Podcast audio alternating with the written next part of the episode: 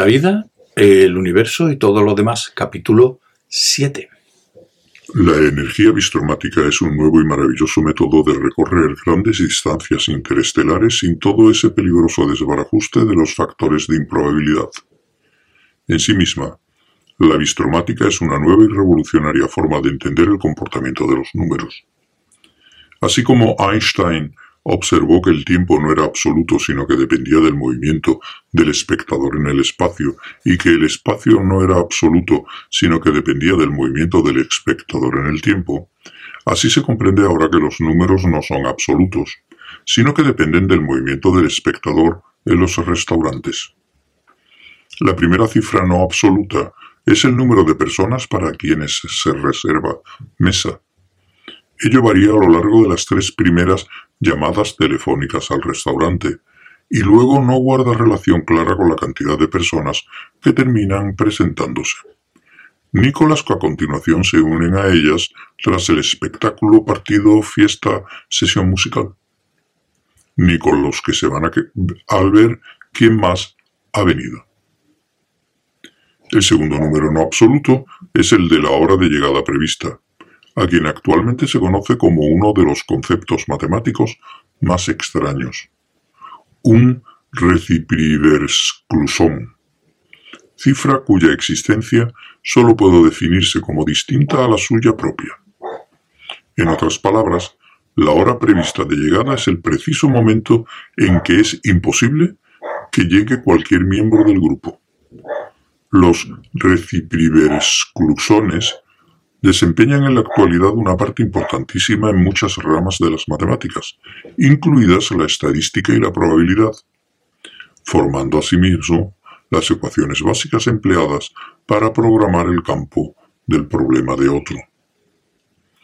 El tercero de los no absolutos, y el más misterioso de todos, reside en la relación entre el número de artículos de la cuenta, el precio de cada uno, el número de personas a la mesa y lo que éstas están dispuestas a pagar. En este campo, el número de personas que han traído dinero es únicamente un subfenómeno. Las desconcertantes discrepancias que solían producirse en este aspecto no se han investigado durante siglos, solo porque nadie las ha tomado en cuenta.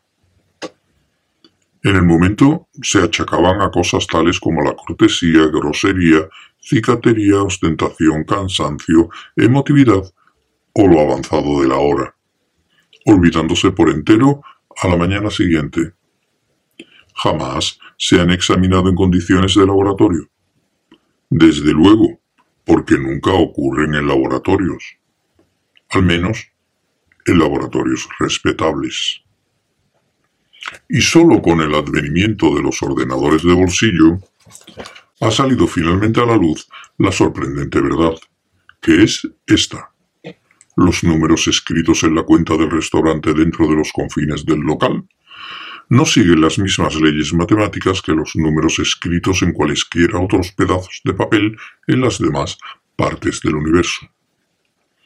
Ese solo hecho desencadenó una tempestad en el mundo científico. Lo revolucionó por completo. Tantísimas conferencias de matemáticas se dieron en tantos restaurantes buenos que muchas de las mentes más agudas de una generación murieron de obesidad y de insuficiencia renal, por lo que la ciencia de las matemáticas sufrió años de retraso. No obstante, poco a poco fueron comprendiéndose las consecuencias de la idea. Para empezar, había sido muy fuerte, muy estúpido y demasiado lo que habría dicho el hombre de la calle. Pues claro, eso ya lo sabía yo. Luego se inventaron ciertas frases como estructuras interactivas de la subjetividad, y todo el mundo pudo tranquilizarse y acostumbrarse a ello.